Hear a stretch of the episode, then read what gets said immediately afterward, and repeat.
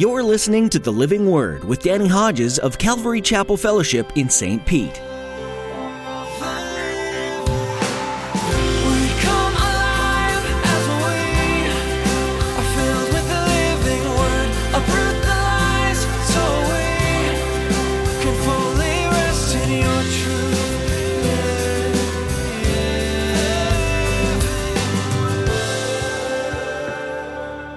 He had to make that step of faith, and thank God he did. He came to the realization I'm not of the family of Pharaoh, I'm of the family of faith. And he made some choices. Now, I could do a message on each one of these points on the choices he made, but first he made a choice to sacrifice the riches of Egypt for the riches of heaven. And that was a good choice. Jesus said, Listen, Jesus said, What'll it profit a man if he gains the whole world and yet l- loses his soul? You know, you get everything you want in this life, and you, this life's going to end. Moses came to a point of decision in his journey. On the one hand, he could choose to forget the calling of God, rejoin Pharaoh's house, rejoin Pharaoh's household, and enjoy a life of luxury. Or he could follow God, rejecting that easy life, but instead becoming a leader in the family of faith. Have you come to that place of decision? Will you decide to pursue worldly wealth with the family of this world, or have you given up the world for the family and kingdom of God? Your decisions have big implications.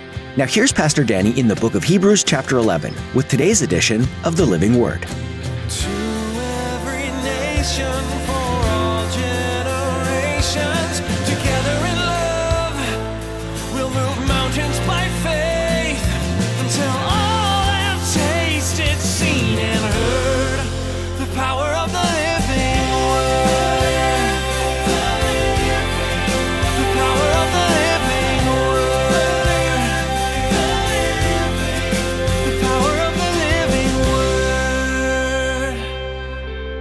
Hebrews chapter 11, and we begin where we left off, verse 23. By faith, Moses' parents hid him for three months after he was born because they saw he was no ordinary child and they were not afraid of the king's edict. We'll learn what that edict was in a moment. By faith, Moses, when he had grown up, refused to be known as the son of Pharaoh's daughter. He chose to be mistreated along with the people of God rather than to enjoy the pleasures of sin for a short time. He regarded disgrace for the sake of Christ as of greater value than the treasures of Egypt because he was looking ahead to his reward. By faith, he left Egypt, not fearing the king's anger. He persevered because he saw him who is invisible. By faith, he kept the Passover and the sprinkling of blood, so that the destroyer of the firstborn would not touch the firstborn of Israel. A few verses, three main points in those verses. But before we get into it, leave the text, go all the way back to the book of Exodus in the Old Testament. Exodus chapter 1. Now, stay alert because I got a few verses to read here, but it's, a, it's an amazing story. Exodus chapter 1, verse 6. Now, Joseph and all his brothers and all that generation died, but the Israelites were fruitful and multiplied greatly and became exceedingly numerous, so that the land was filled with them. Then a new king, who did not know about Joseph, came to power in Egypt. Look, he said to his people, the Israelites have become much too numerous for us. Come, we must deal shrewdly with them, or they will become even more numerous. And if war breaks out, we'll join our enemies, fight against us, and leave the country. So they put slave masters over them, they made them slaves to oppress them with forced labor, and they built Pithom and Ramses as store cities for Pharaoh. But the more they were oppressed, the more they multiplied and spread. So the Egyptians came to dread the Israelites and worked them ruthlessly.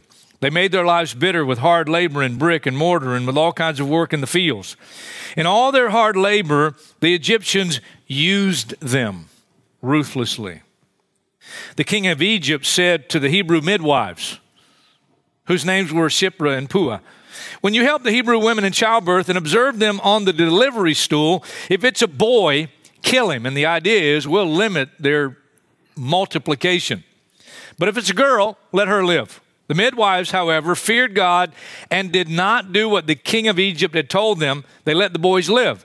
And then the king of Egypt summoned the midwives and asked them, Why have you done this? Why, why have you let the boys live? Now, I love their answer. Get their answer. Listen. The midwives answered Pharaoh, Hebrew women are not like Egyptian women. They are vigorous and give birth before the midwives arrive. They're tough. So God was kind to the midwives, and the people increased and became even more numerous. And because the midwives feared God, he gave them families of their own. And then Pharaoh gave this order to all his people Every boy that is born, you must throw into the Nile, but let every girl live. Now he's plotting and including his own people to try to get the end that he is intending. Now, how in the world would he convince even the Egyptians uh, to throw uh, their baby boys in the Nile? Well, you have to understand that culture. And even though it's hard to relate to, they worship the gods of the Nile. And so he presented this as an act of worship. Chapter 2, verse 1. Now, a man of the house of Levi married a Levite woman, and she became pregnant and gave birth to a son. When she saw that he was a fine child, she hid him for three months. But when she could hide him no longer, she got a papyrus basket for him, coated it with tar and pitch. Then she placed the child in it and put it among the reeds along the bank of the Nile. His sister stood at a distance to see what would happen to him. Then Pharaoh's daughter went down to the Nile to bathe, and her attendants were walking along the riverbank. She saw the basket among the reeds, and she sent her slave girl to get it. She opened it and saw the baby. He was crying, and she felt sorry for him. This is one of the Hebrew babies, she said. And then notice this, verse 7. Then his sister asked Pharaoh's daughter, so sister of Moses comes out of wherever she was watching what's going to happen. She goes to Pharaoh's daughter and she says, Shall I get one of the Hebrew women to nurse the baby for you? She says, Yes, great idea. And the girl went and got the baby's mother, and of course, her own mother. Pharaoh's daughter said to her, Take this baby and nurse him for me, and I will pay you.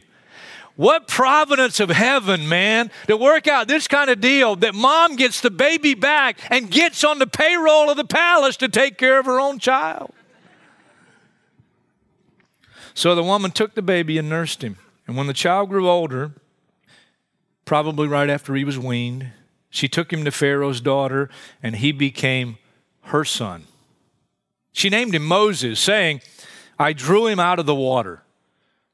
Because that's what Moses means to draw out.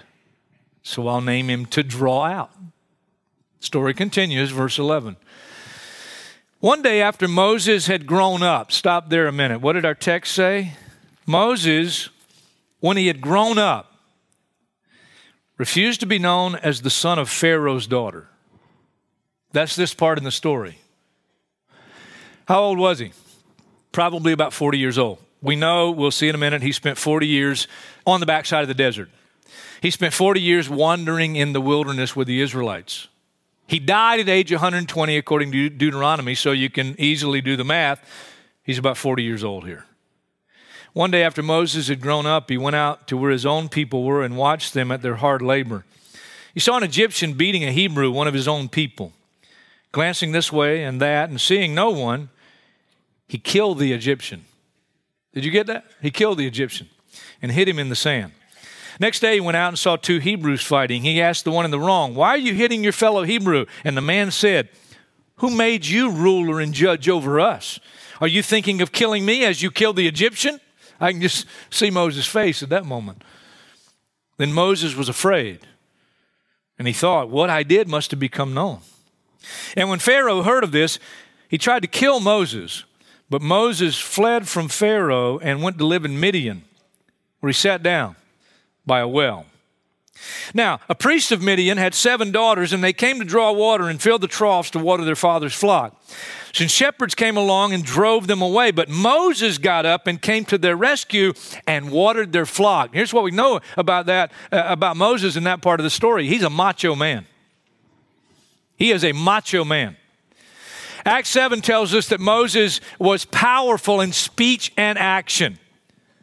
He grew up being known as the son of Pharaoh's daughter. He's powerful. Uh, he's, he knows how to get things done, and he's, he's pretty built, obviously, to do what he does here. When the girls returned to Reuel, their father, he asked them, Why have you returned so early today? And they said, Well, an Egyptian rescued us from the shepherds. Now, he's not an Egyptian, but he's been living in Egypt in the palace, grown up, known as the son of Pharaoh's daughter. So after that long, you you dress like an Egyptian, uh, you talk like an Egyptian, you. I know I can't help it. Every time I do the story, he he walked like an Egyptian. I didn't write the story.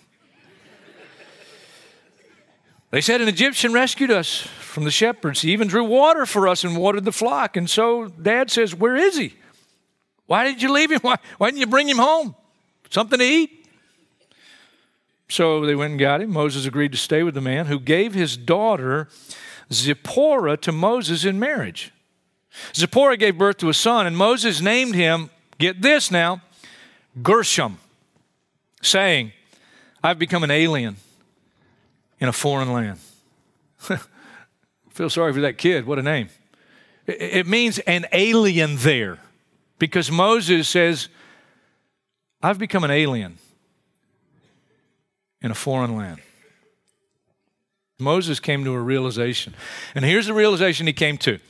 When he grew up, he realized, I'm not of the family of Pharaoh, I'm of the family of faith. His parents had faith in the God of Israel. We read the first verse by faith, Moses' parents hid him. They did that by faith in the God of Israel. And God providentially provided for their child because of their faith. Are you with me? But their faith wouldn't get Moses where they're headed. No, Moses had to come to a point in his life where he had to make a decision. He had to make the same decision at whatever point in his parents' life they made to put their faith in the God of Israel.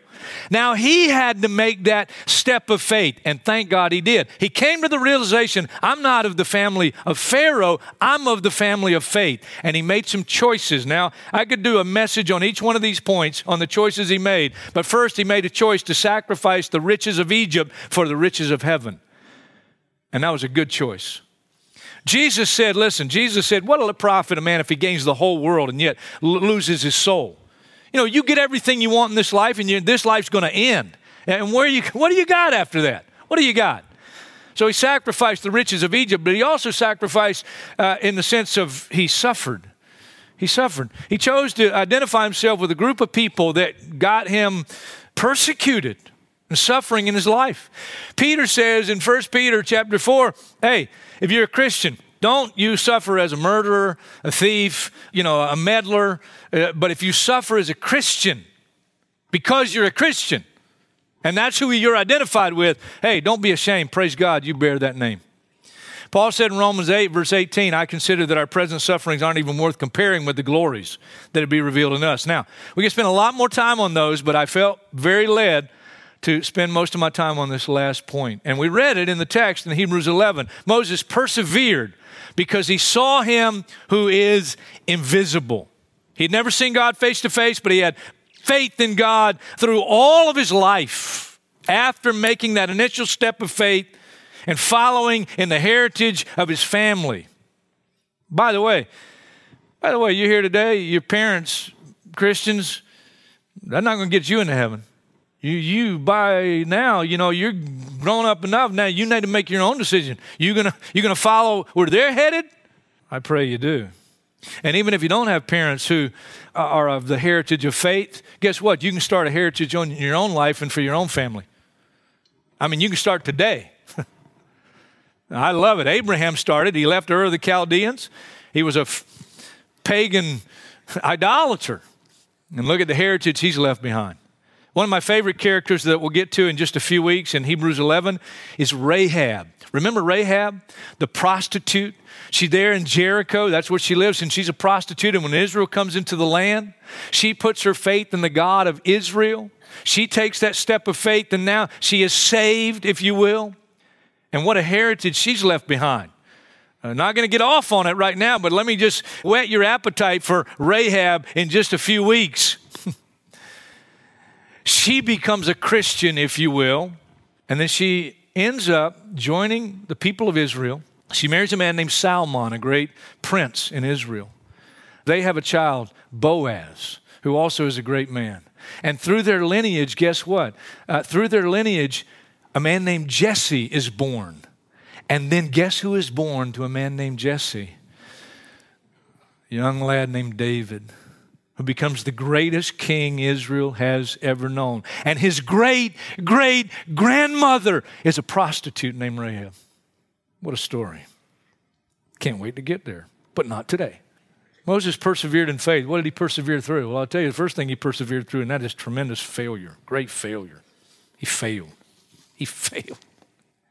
Acts 7, let me read you just one verse in Acts chapter 7 that gives us uh, new insight added to the story about Moses. Acts chapter 7, verse 25.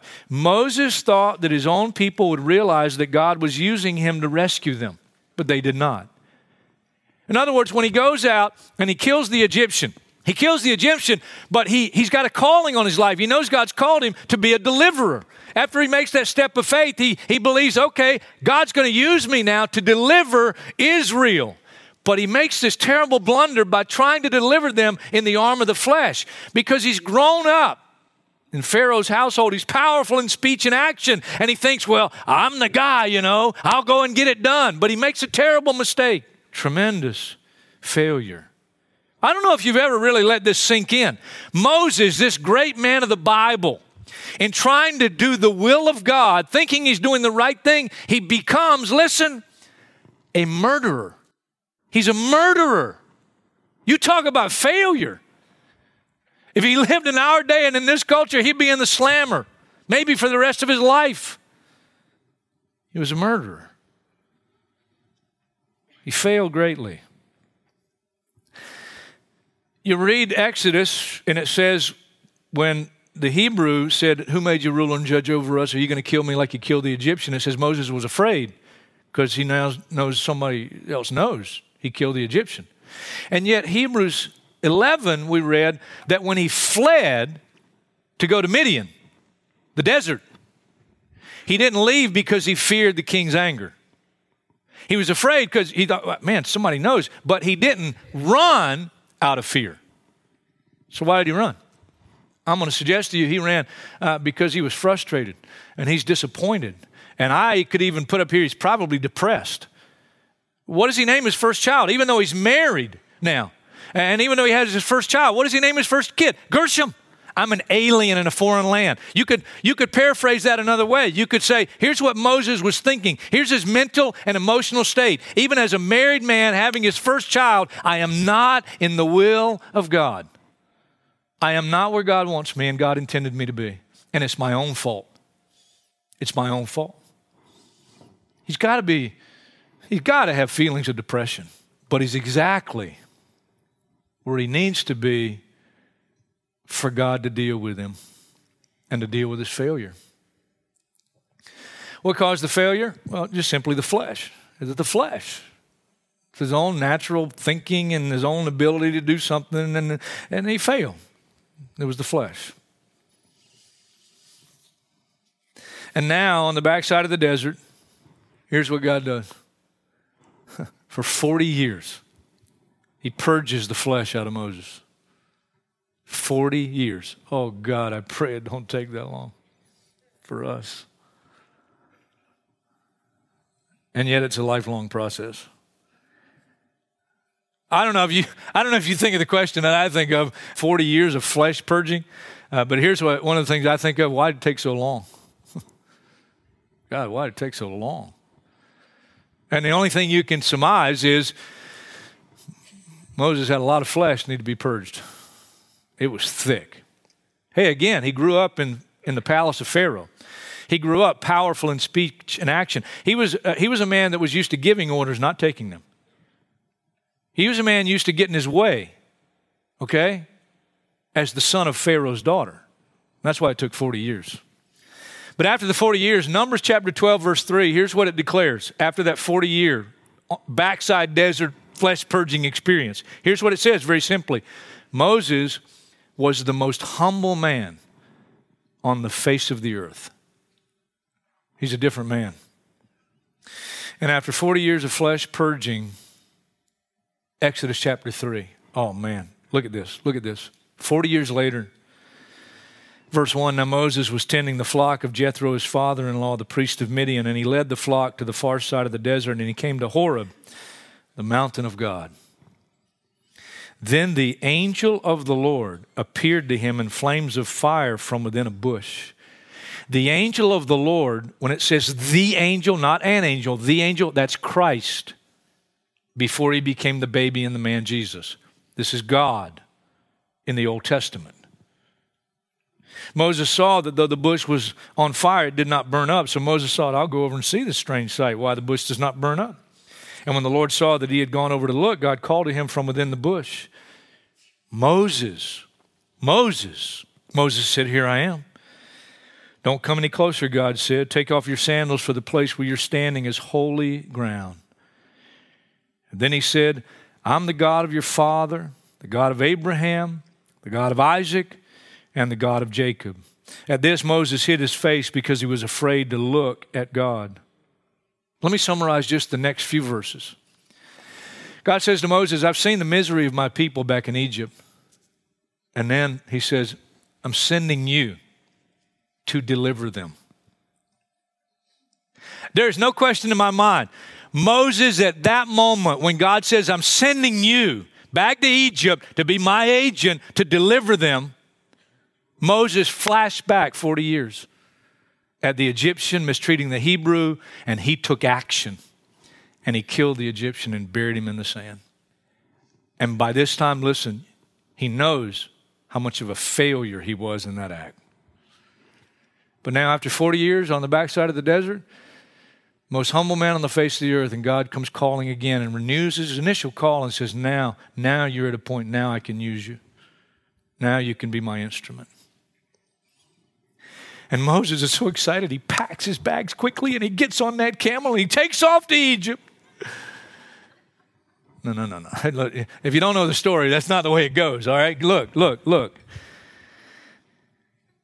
God says, I'm sending you. Verse 11, chapter 3, Moses said to God, Who am I that I should go to Pharaoh and bring the Israelites out of Egypt? And God said, I'll be with you. I'll be with you. That's not good enough for Moses. Verse 13, Moses said to God, Well, suppose I go to the Israelites and say to them, The God of your fathers sent me, and they ask, What's his name? And what shall I tell them?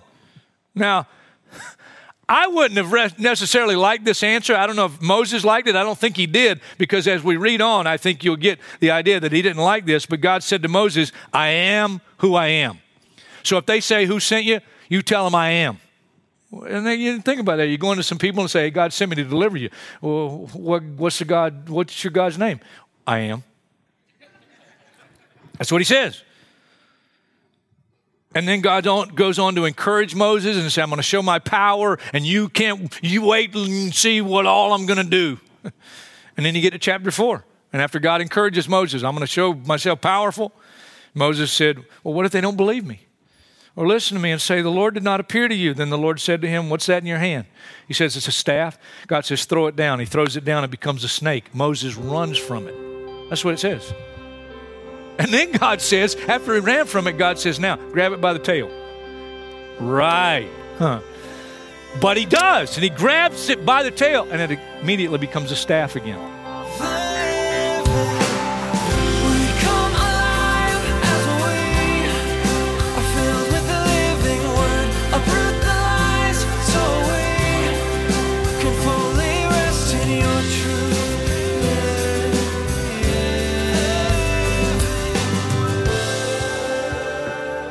Thanks for joining us today to study the book of Hebrews here on the Living Word. You can check out more of Pastor Danny's teachings throughout the Bible at our website, ccfstpete.church. Once you're there, just look under the Resources tab. We'd also like to encourage you to subscribe to our YouTube channel to stay up to date on the latest videos. If you have any questions about what you heard today or would simply like to talk with us, please send us an email. Our address is info at ccfstpete.church. Again, that email address is info at ccfstpete.church. stpete.church.